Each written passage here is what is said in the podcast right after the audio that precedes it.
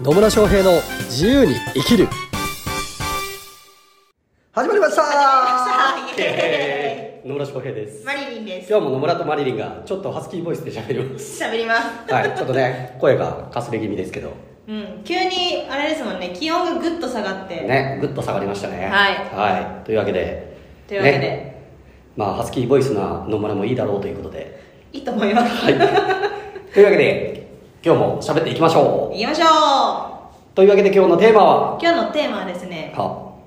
ファンを作るためにはどうしたらいいかっていうテーマで、野村さんとお話をしていきます。をファンを作るためにはどうしたらいいかはい、なるほどです。なんでですかいや、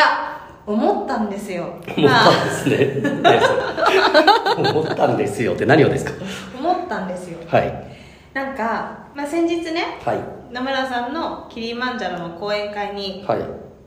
参加したんですけど、はいありがとうございますはい、ありがとうございます。で、その中で、まあ、野村さんファンもいると思うんですよ。はいると思うんですけど、まあ、もう一人のね、ちょっと腸活、腸活というか、腸のことをやってる方がいらっしゃって、はまあ、その女性の方のファンが本当にすごく多いなと思っいて、うんで、どうしたらそんなにお、ね、たくさんファンができるのかな、みたいな。っなるほ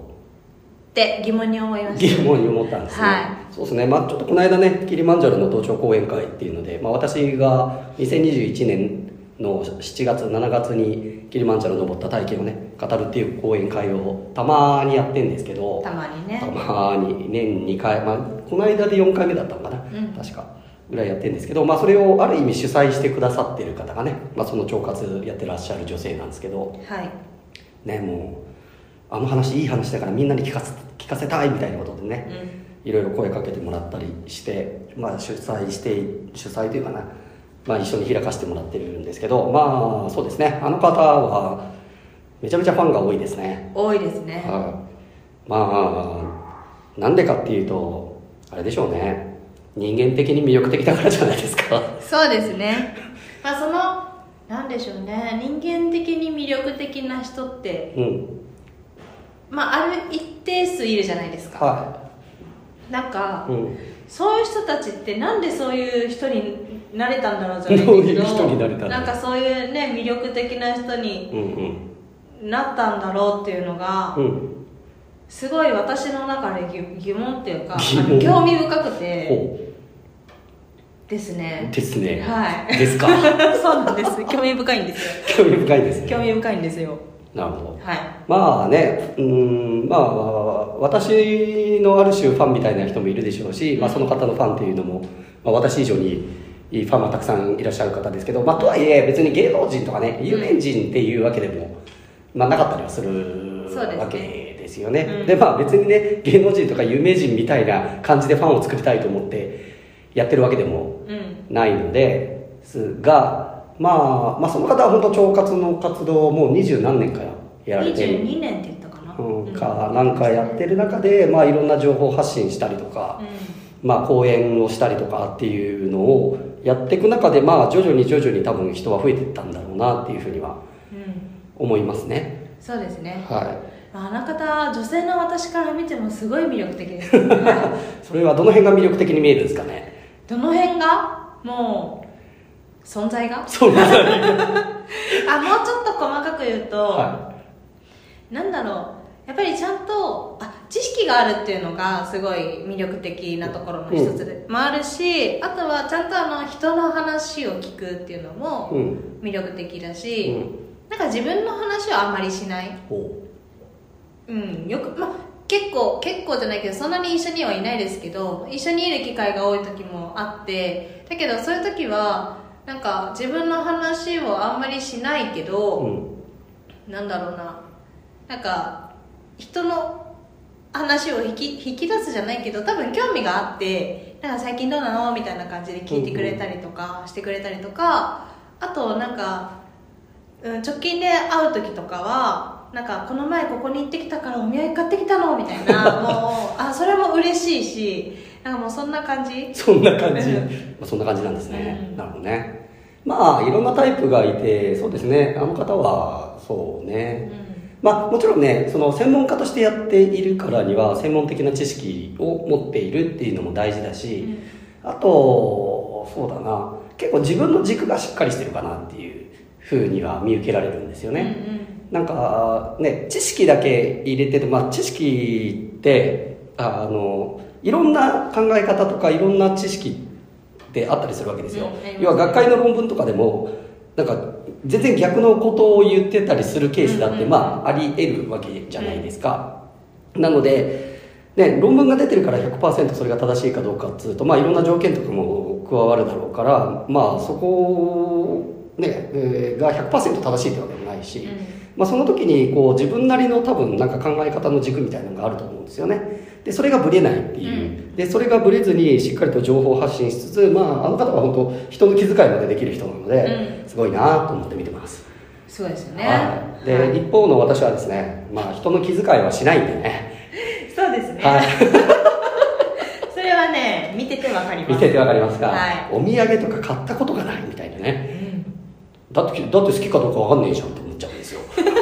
あ確かにそうあなんでですもお酒飲みの人はねつまみが好きとか結構あるからいやそれでもね別に好き嫌いがあるからねまあねそうなんで私はねあんまりこうまめに何かをするっていうタイプではないんですけどまあ人の話は聞きますけどね、うんうん、そうですねで私に関しても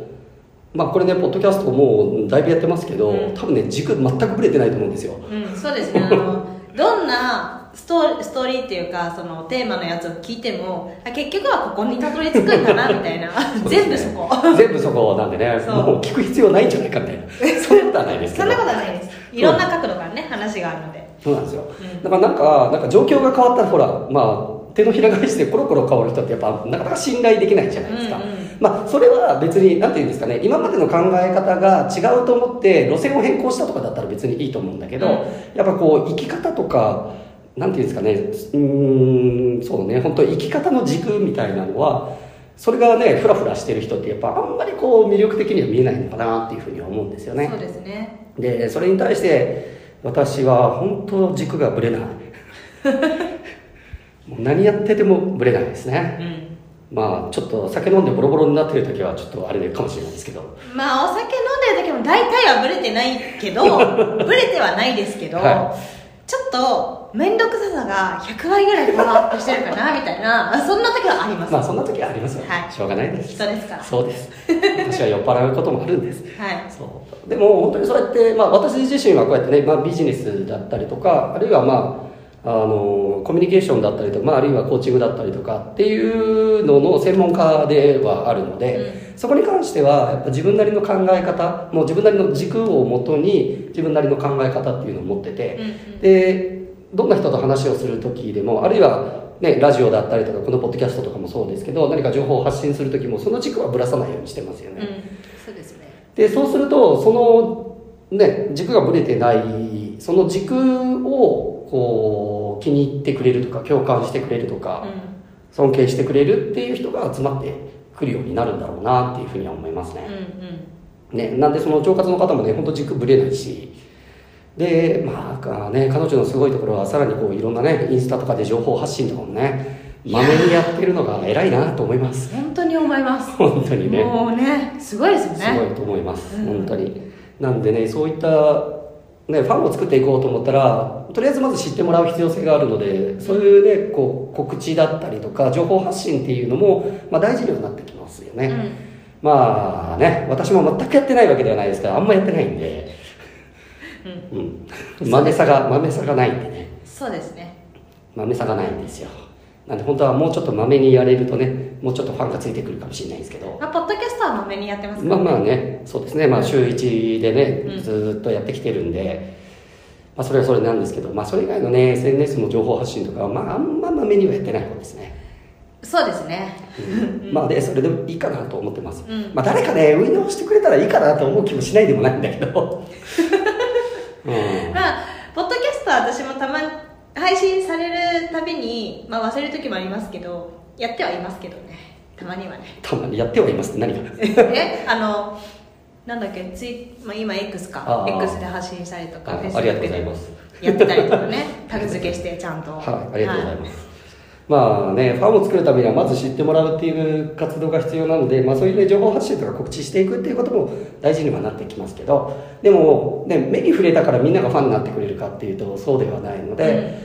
やっぱこうねなんか人から魅力的に見れ見られるっていうのは、まあ、さっきから言ってるようにやっぱ自分の軸がしっかりしている人、まあ、信頼感とかにもつながってくると思うんですよね。でまあ、さらに言うと専門家としての専門的な知識うんえーそれもなんか借り物じゃなくて自分としてのある種こう軸を持ちつつの自分の考え方を発信し続けていくっていうことが、まあ、ファンを作っていくためには重要な要素だろうなっていうふうには思いますね、はいうん、そうですねそうなんですよだからねなんか小手先のテクニックで、うまあファンみたいなのを作ることもできなくはないと思うんですよ、うんうん情報発信のねやり方だったりとかマーケティング的な考え方とかブランディング的な考え方っていうので、やってできなくはないんですけどなんか虚構の自分みたいな偽りの自分みたいなんでファンになってもらっても後で疲れると思うんですよね それを演じ続けなきゃいけないっていうのは。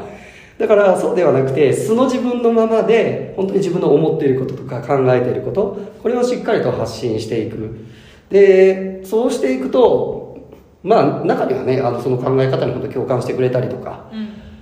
あるいは尊敬してくれたりとかあこの人すごいなと思ってくれたりとかあこの人となんか一緒にやりたいなと思ってくれるような、まあ、ファンができていくっていうことでしょううんうね、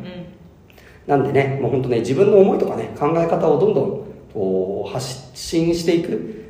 であるいは人には伝えていくっていうことは大事だろうなっていうふうに思いますねうんはいそうですねはい。ね、まあはいそうやってね、これ聞いてる方々もね、まあなんかファンっつってもね、もうすごいファンクラブ作るほど 必要なわけでもないとは思うんですけど、まあ特にねビジネスやっていこうと思うと自分の、まあ、ファンというか、あー本当自分のことを好きになってくれるうー自分の商品とかも好きになってくれるような人がね現れてくれると、まあ、いいお客さんにねいいクライアントになっていただけるというのもありますので、まあ、ぜひねあのご自身の考えとかね思いとかをねどんどん発信して、えーあなたのファンを作っていっていただければと思います。はいあはい、というわけで今日も最後までお聞きいただきありがとうございます。りがとうございままたすね、えー疑問とか質問コメントなどありましたらコメントメッセージいただければと思います。はいそれではまた次回お会いしましょう。さよなら